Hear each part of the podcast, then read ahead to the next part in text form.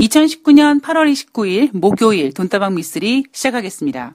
만약에 신이요 여러분들에게 아이고 힘든 세상 열심히 살고 있구나 기특하다 내가 선물로 타임머신을 탈 수 있는 승차권을 줄 테니까 네가 돌아가고 싶은 과거로 돌아가서 좋았던 기억을 다시 만끽하거나 혹은 네가 바꾸고 싶은 인생이 있다면 바꾸고 오렴 이렇게 얘기하면서 여러분들 손에 타임머신 승차권을 딱 쥐어주면 여러분들은 어느 시점으로 돌아가고 싶으신가요?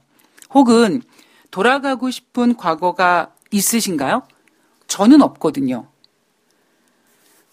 제 성격이라든가 스타일을 봐서 과거로 돌아가도 저는 똑같은 선택을 했을 거라고 생각을 하고 있고요. 설령 전제 조건을 달아서 야야야 지금 상황을 다 알고 과거로 가는 거야. 그렇게 어떤 더 특혜적인 기회가 주어진다고 해도 글쎄요. 뭐 크게 달라지는 거 있을까요? 음, 아유, 그때 왜 그랬을까? 뭐 그런 어떤 스스로 약간 좀 그 쪽팔리고 좀 창피하고 그런 것들을 조금 이렇게 수정하는 예, 그런 정도는 모르겠으나 어 다시 과거로 돌아간다. 아, 글쎄요. 아무리 제가 뭐 바꿀 수 있는 재주가 있다고 해도 그 힘들었던 시간을 다시 되풀이하고 싶은 생각은 없는 것 같아요. 그리고 또 하나가 뭐냐면 오히려 했던 경험을 또 한 번 하면서 조금 수정하는 게 낫지. 아, 이 길이 아닌가 배. 그리고 다른 길로 갔을 때는 와, 또 다른 그 무언가 보이지 않는 그런 어 어떤 미래가 얼마나 또 저를 힘들게 했겠습니까? 그죠? 저는 만약에 어떤 결정적인 시간에 조금만 생각을 잘못했으면 아마 저는 유통 쪽으로 갔을 거예요. 마케팅 쪽으로 갔을 가능성이 좀 높은데 만약에 아 그래 나는 그쪽을 가려고 했으니까 그쪽을 가야지라고 했다면 와 그쪽에서 또 생판 모르는 무언가를 또다시 경험한다. 아유, 예, 저는 끔찍합니다. 그래서, 어, 과거보다는, 예, 현재, 예, 지금 열심히 하면 미래에 좋은 일이 있겠지. 마치 내일을 위해서 사는 사람처럼, 예, 그게 낫겠다라고, 어, 사는 사람인데요. 음, 오늘 타임머신 이야기를 해드린 이유가, 어, IMF라는 게 있었습니다. 우리나라에는요. 그리고 카드 대란이라는 게 있었고요.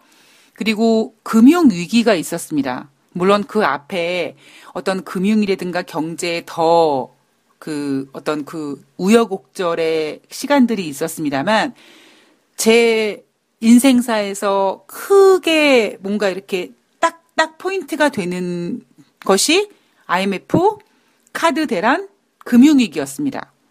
뭐 9.11 테러 같은 거는 뭐 아주 잠깐의 이벤트였고요. 어, 글쎄요. IMF 때는 제가 어렸죠. 뭐 그때만 해도 뭐 그렇게 뭐 나이가 들지 않은 상태였고요. IMF 때는 뭐 기업이 망가지고 은행들이 망하고 증권회사가 망하고 그리고 정말 많은 사람들이 힘들어했다. 그러나 제 기억으로는요. 그때 당시 현금이 많았던 사람들은 살기 괜찮았거든요. 그러니까 어 우리 할머니께서 서울에서 살다가 이제 저 고등학교 또 보내야 되고 이제 학비도 들고 생활비도 드니까 서울에 집을 팔고 인천으로 이사를 갔는데 인천 집값이 진짜 싸더라고요. 거의 뭐 서울 집값의 3분의 1 정도밖에 안 돼서 남은 금액을 은행에다가 이제 두고 그 돈을 이제 생활비로 뽑았었는데 그때 이제 얼마 안 가서 IMF가 터지는 바람에 진짜 은행 이자로 예, 생활비를 했던 그런 기억이 있었거든요. 그래서 이제 점점 점점 IMF 이후에 할머니 통장에 찍히는 은행 이자가 좀 적어지니까 할머니가 그렇게 실망하시더라고요. 어, 그 저, 저는 어, IMF 이제 이후에 증권사에 들어가서 그 신용 계좌들이 개박살 나는 거, 예, 매일 내용 증명 보내고, 어, 그 신용 그 반대매매 막아달라고 건물주가 혹은 그 고객들이 집 문서 뭐 이런 거 예, 그런 부동산 관련된 문서 막 그 내면서 지점장 앞에서 무릎 꿇는 것도 봤고요. 음, 그때는 사실 제가 뭘 알았겠습니까? 사회 초년생이고, 그죠? 개뿔딱지도 몰랐죠. 그러다가 이제 제가 증권회사에서 이제 근무를 하면서 브로커 생활을 하면서 모르겠습니다. 저만 그랬는지 모르겠습니다만, 음, 제가 다른 직원들한테, 야, 너도 이런 고객이 있냐? 라고 얘기는 하진 않았거든요. 제 고객의 어떤 그 신용을 보호해줘야 되니까. 근데 저만 그랬는지 모르겠습니다만 저는 꼭 저만이라고 생각하진 않는데 이런 고객이 많았어요. 어, 저도 마찬가지로 신용카드를 많이 만들었습니다만 제가 신용카드를 그때 한 11개 정도까지 만들었던 것 같아요. 그때 신용카드 만들면 선물도 되게 많이 줬고 그리고 신용카드 만드는 거 정말 쉬웠잖아요. 예. 그래서 뭐 하나 만들어주세요, 만들어주세요 해서 그렇게 해서 만들어진 게 11개까지 만들어 봤는데 그 중에서 이제 주력해서 쓰는 몇 가지가 있죠. 한 네다섯 개 신용카드를 가지고 현금 서비스 한도를 계산해 봤더니 1억 3천까지 나오더라고요. 근데 그때 이제 그런 시대다 보니까, 어, 직장인 남자분들, 네, 남성분들이 어떻게 하면 좀 비자금 좀 만들어 볼까 해서 그러셨는지 모르겠습니다만, 카드론이라든가 현금 서비스를 몇천만 원씩 받아서 증권 계좌에다 넣어서 주식을 하시는 분들이 많으셨어요. 제 고객은 많았어요. 그러다가 이제 카드 대란이 발생되고 하면서 저는 오히려 어 진짜 대한민국의 중산층, 그러니까 중산층이라는 것이 그냥 이렇게 직장 생활 하시면서 연봉 연봉 몇 천만 원, 만 원 받는 분들 예, 그런 분들이 크게 한번 휘청거렸을 때가 카드 대란 때라고 보고 있거든요. 그리고는 이제 2008년도에 어, 제 인생과 같이, 예, 글로벌 금융 위기가 아니라, 예, 미국발 금융 위기가, 예, 발생이 됐습니다. 어, 잠시 타임머신을 타고 2008년도로 넘어가면은요, 2008년도, 그러니까 그 IMF 때라든가, 사실 카드 대란 때는 별로 그렇게 제가 뭐, 크게 생각하거나 깨달은 바가 별로 없어요. 근데, 2008년도 때는요, 지금 생각해 보면 이런 표현이 좀 너무 과격하고 좀 이렇게 무례할지 모르겠으나 사람들이 다 미쳤던 것 같아요. 저도 마찬가지로. 뭐 예를 들면 이런 겁니다. 어, 제가 그때 현금이 1억이 있는데 1억 넘게 있었는데 만약에 그걸 가지고요, 여러분. 제가 전세를 얻었으면 어땠을까요? 예. 근데 그때는 전세를 얻어야 될 생각을 전혀 하지 못했고요.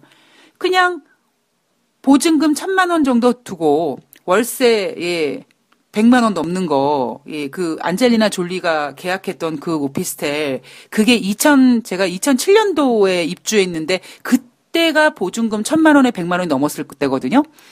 그러니까, 그때 그렇게 돈이 1억이 넘게 있었음에도 불구하고 전세를 얻을 생각을 하지 않고 월세를 얻고 월세를 비싼 그 월세를 내면서 남은 돈으로 뭘 하겠습니까? 제가 주식했죠. 예, 물론 뭐 저의 주식 매매는 지점의 실적을 위한 어, 어느 정도의 희생스러운 그런 매매도 있었습니다. 저를 6개월 동안 쫓아다닌 지점장님이 130개 점포에서 130등 하는 지점의 지점장님이셨는데 저를 데리고 와서 이제 좀 뭔가를 보여줘 이런 압박이 너무 심해서 제가 무리하게 매매했던 부분도 분명히 있고요. 근데 저도 그때 진짜 지금 생각해보면 미친 짓이었던 거예요. 야, 천만 원에 월 110만 원, 115만 원이었던 것 같아요. 예.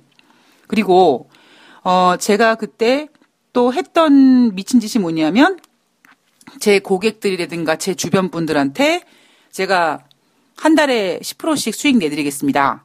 라고 해서 제 개인 계좌로 돈을 받아서 제가 매매를 했죠. 1년에 10%가 아니라 여러분, 월 10%. 매월, 매월. 근데 더 환장하겠는 게 뭐냐면, 어, 이제, 다른 고객들한테, 아, 고객님도 한번 뭐 하시겠어요? 웬만큼 잘 됐었거든요. 근데 하시겠어요라고 했더니 그분들이 뭐라고 얘기했냐면, 아, 이주임. 내가 지금 중국 그 적립식 펀드 들어간 게 지금 내가 한 3주 됐나? 2주 됐나? 3주 됐나? 그런데 지금 수익이 30%가 넘어갔어. 아니, 월 10% 수익률 가지고 어디다가 명함을 들이대 이러시는 분들이 대다수셨거든요. 여러분 지금 우리가 조금 이 이성을 가지고 생각해 보면 진짜 우리 그때 미쳐 있었던 것 같지 않습니까? 어, 진짜, 야, 이게, 어, 그때는 몰랐는데, 예, 그때는 몰랐는데 시간이 지나가면서, 아, 그때 진짜 세상이 미쳐가고 이제 금융위기가 발생될 수밖에 없는 상황이었구나.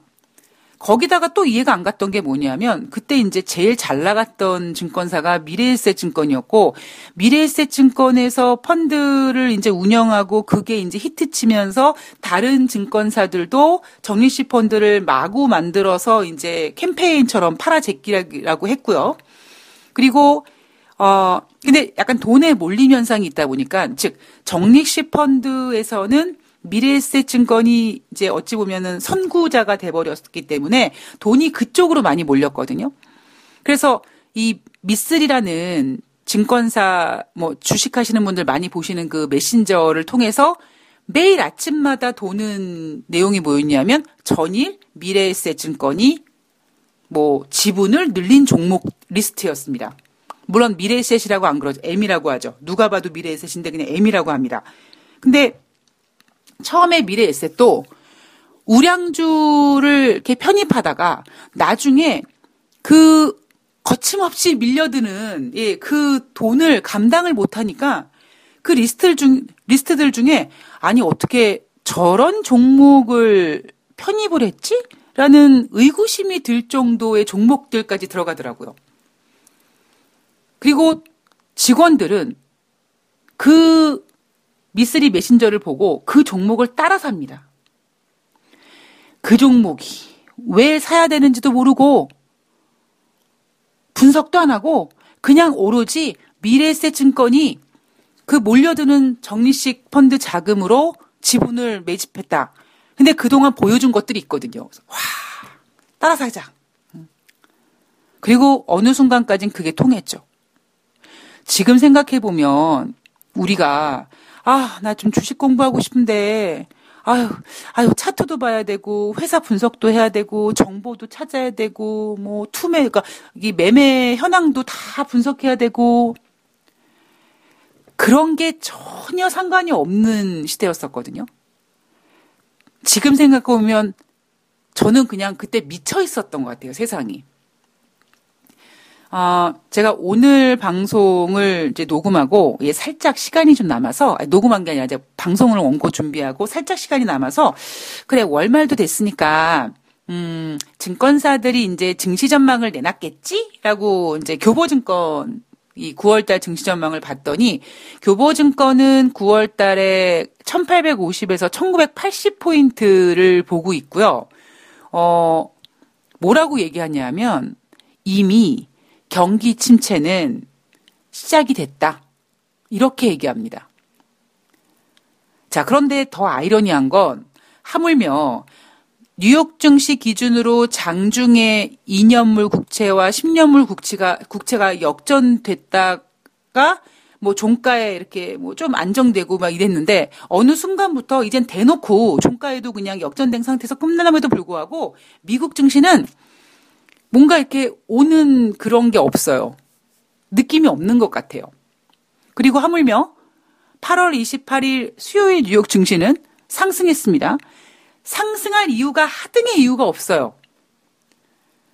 제가 어제 방송에서 어, 그 세력들이 매매하는 방법을 좀 소개해 드렸는데 음, 그렇게 어, 물론 경기 침체라는 거를 이렇게 개별주 세력 매매 게 소개해 드렸는데 우리 그 브라이언 1218님께서 어쩌면 저보다 더 이렇게 설명을 잘해 주셨는데 진짜 야, 경기 침체, 경기 침체, 경기 침체 하는데 뭐 막상 그렇게 크게 달라지는 게 없고 뭐 갑자기 아, 경기 침체야 그러면 가만 있어 봐. 내일 눈 뜨면은 중국의 금융위기 터지는 거야?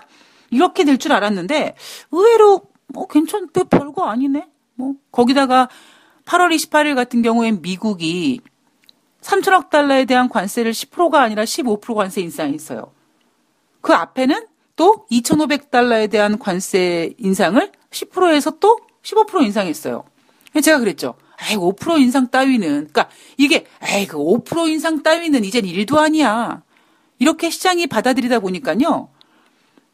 8월 28일 수요일 날 뉴욕 증시도 상승 마감을 했어요. 근데 진짜 올라가야 될 일이 하등의 이유가 없어요. 어, 이 상태에서 진짜 가장 염려되는 게 뭐냐면 뭔가 터질 줄 알았는데 안 터지잖아. 그리고 안 터지는데 우리 브라이언 1218님 말씀처럼 별일도 없고 또 계속 지금 각국의 경기 부양책 얘기 나오고 있고 가만히 있어봐. 그럼 내가 안 살 이유가 없지. 거기다가 일부 전문가들은 내년에 경기 침체 온다. 그리고 뭐 지금 경기 침체지만 오히려 사야 될 때다 이렇게 얘기하는 사람들이 많으니까 개인들은 아이고 내가 지난번에 상승 랠리에 내가 타지를 못했는데 이번에는 내가 잘 타야지 이렇게 생각해서 진짜 이렇게 몸을 담그시는 분들이 많아지시거든요. 음, 오늘 돈다방 미스리에서는요. 일단 중국과 미국의 무역 분쟁을 좀 시즌 1을 마무리하고 예, 시즌 1을 마무리하고 이제 영국 문제로 좀 집중하기 위해서 예, 오늘 거기에 대한 정리를 좀 해볼까 합니다.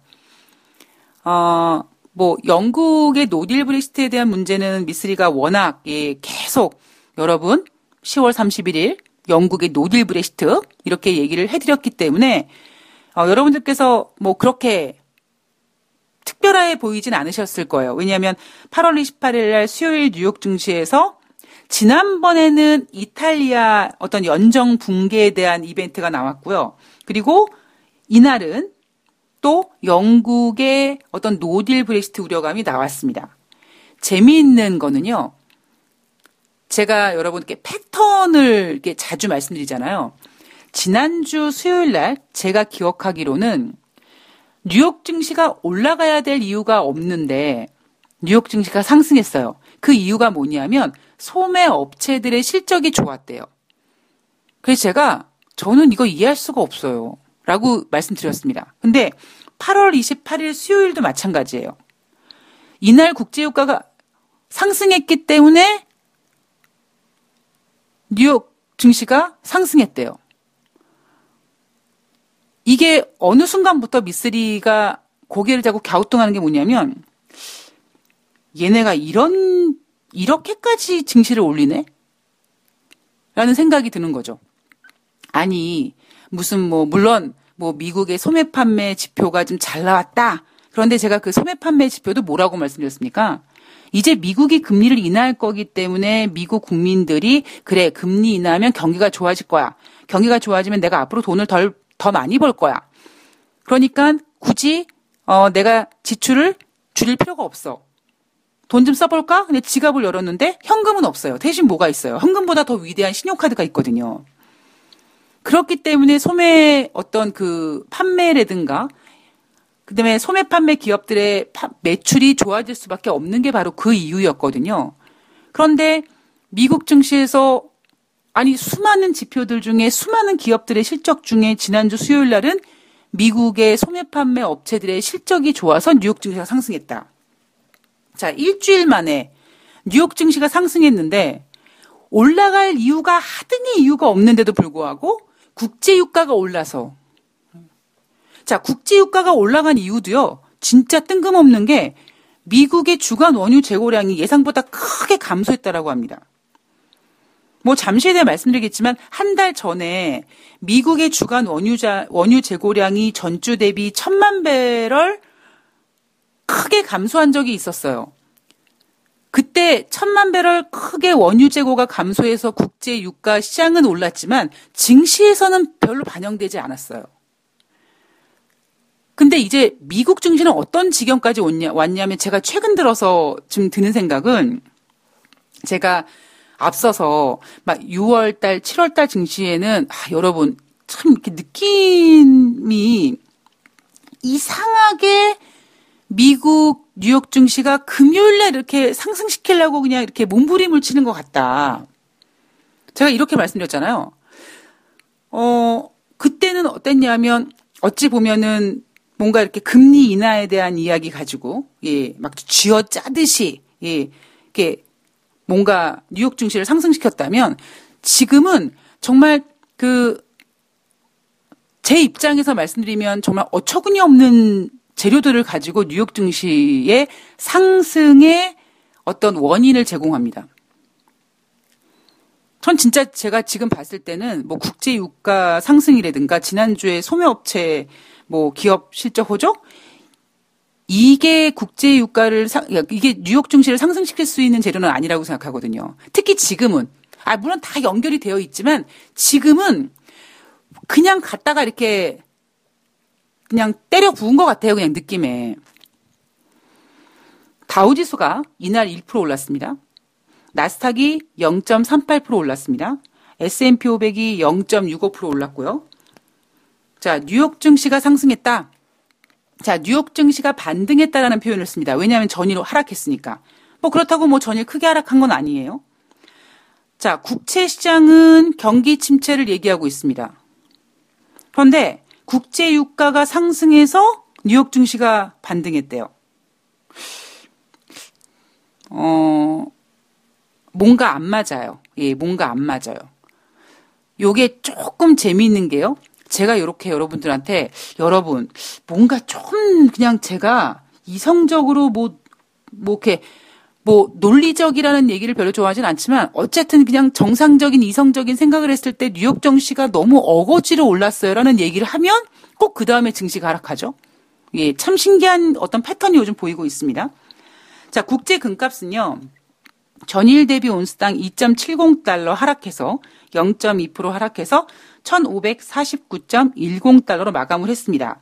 자, 이날 달러가 강세였어요. 달러 인덱스가 98포인트. 트럼프 대통령 너무 조용합니다. 예. 트럼프 대통령 너무 조용해요, 지금. 어, G7 정상회담을 마치고 워싱턴으로 돌아갔을 텐데, 분명히. 그리고 뭔가를 할 텐데, 물론 이제 이날은 미국 무역 대표부가 3천억 달러에 대한 관세를 10%에서 15% 인상하긴 했습니다만 트럼프 대통령이 뭔가 이렇게 액션들이 보이지 않았어요. 트럼프 대통령 무슨 생각을 하고 있을까? 제일 궁금합니다, 제가 지금. 그러나 트럼프 대통령은 여전히 예, 약간 예전보다는 겁내하고 예전보다는 힘들어하지만 그래도 쉽게 내려놓지 못하죠. 저는 지금 트럼프 대통령이 입닥치고 조용히 있는 이유가 증시 하락을 유발할까봐 몸살이고 있니까 그러니까 몸을 좀 낮추고 있는 것 같아요. 자, 국제 유가는요. WTI가 전일 대비 배럴당 85센트, 1.6% 상승해서 55.78달러로 마감을 했습니다. 시장 예상은 230만 배럴 감소할 거라고 했던 미국의 주간 원유 재고량이 1,003만 배럴 감소했거든요. 자, 예상보다 큰 원유 재고량 감소가 국제 유가를 상승시켰습니다. 자, 참고로 어, 미국은 그동안 계속 국제 유가를 증산하고 막 그랬습니다. 그래서 금요일 날 발표하는 원유 시축이 가동 건수가 제가 대충 기억하는 것만으로도 830개 정도가 830개? 860개 정도가 됐던 때가 있었거든요. 근데 지금은 760 60대 정도로 내려왔습니다. 그러니까 원유 시추기를 그만큼 덜 가동한다는 얘기는 확실히 예전보다는 미국의 원유 생산량이 이제 줄어들, 예, 그럴 가능성이 확률적으로 높아진 거죠. 예. 자, 모건 스탠리에서는요, 올해 브렌트유를 기존의 65달러 평균 가격에서 60달러로 하향 조정했고요. WTI도 58달러를 예상했는데 55달러로 하향 조정했습니다. 이날 발표된 예, 경제 지표는 없었습니다. 자, 오늘 제가 오늘 방송에서 음, 일단 미국과 중국의 미중 무역 분쟁 시즌 1을 일단 좀 마감을 하고 영국 문제로 좀 예, 넘어가 봐야 될 것 같고요.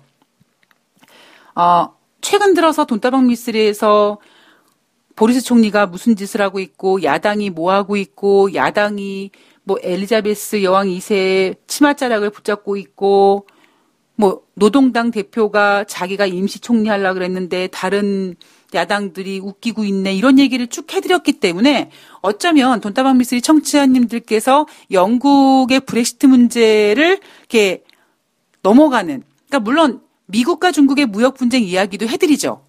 그런데 이젠 자연스럽게 조금 예, 영국의 브렉시트 문제로 이렇게 바통을 넘어갈 때 여러분들께서 그렇게 크게 부담은 없었을 거예요.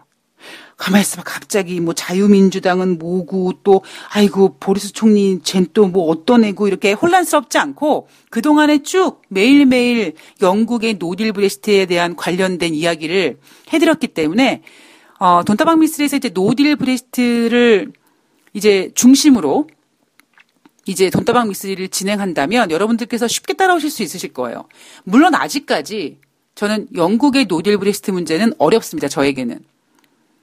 오히려 미국과 중국의 무역 협상 문제는 물론 어려웠던 문제지만 굉장히 저는 아주 아주 심플한 생각으로 접근을 했고 결국 미스리의 심플한 생각이 미국과 중국의 무역 협상이 이렇게 길게 끌려오고 중국이 시간을 벌고 뭐 이런 모든 상황을 어찌 보면 정확하게 좀 시나리오를 제시하게 된 결과를 나왔는데 영국의 노딜 브렉시트 문제도 예, 제가 조금 내려놓고 예, 내려놓고 한번 중심적으로 영국 문제를 다뤄보도록 하겠습니다. 일단 2부에서 중국과 미국의 무역 분쟁 시즌 1을 잠깐 정리하고 영국 문제로 넘어가 보도록 하겠습니다. 2부에서 뵐게요.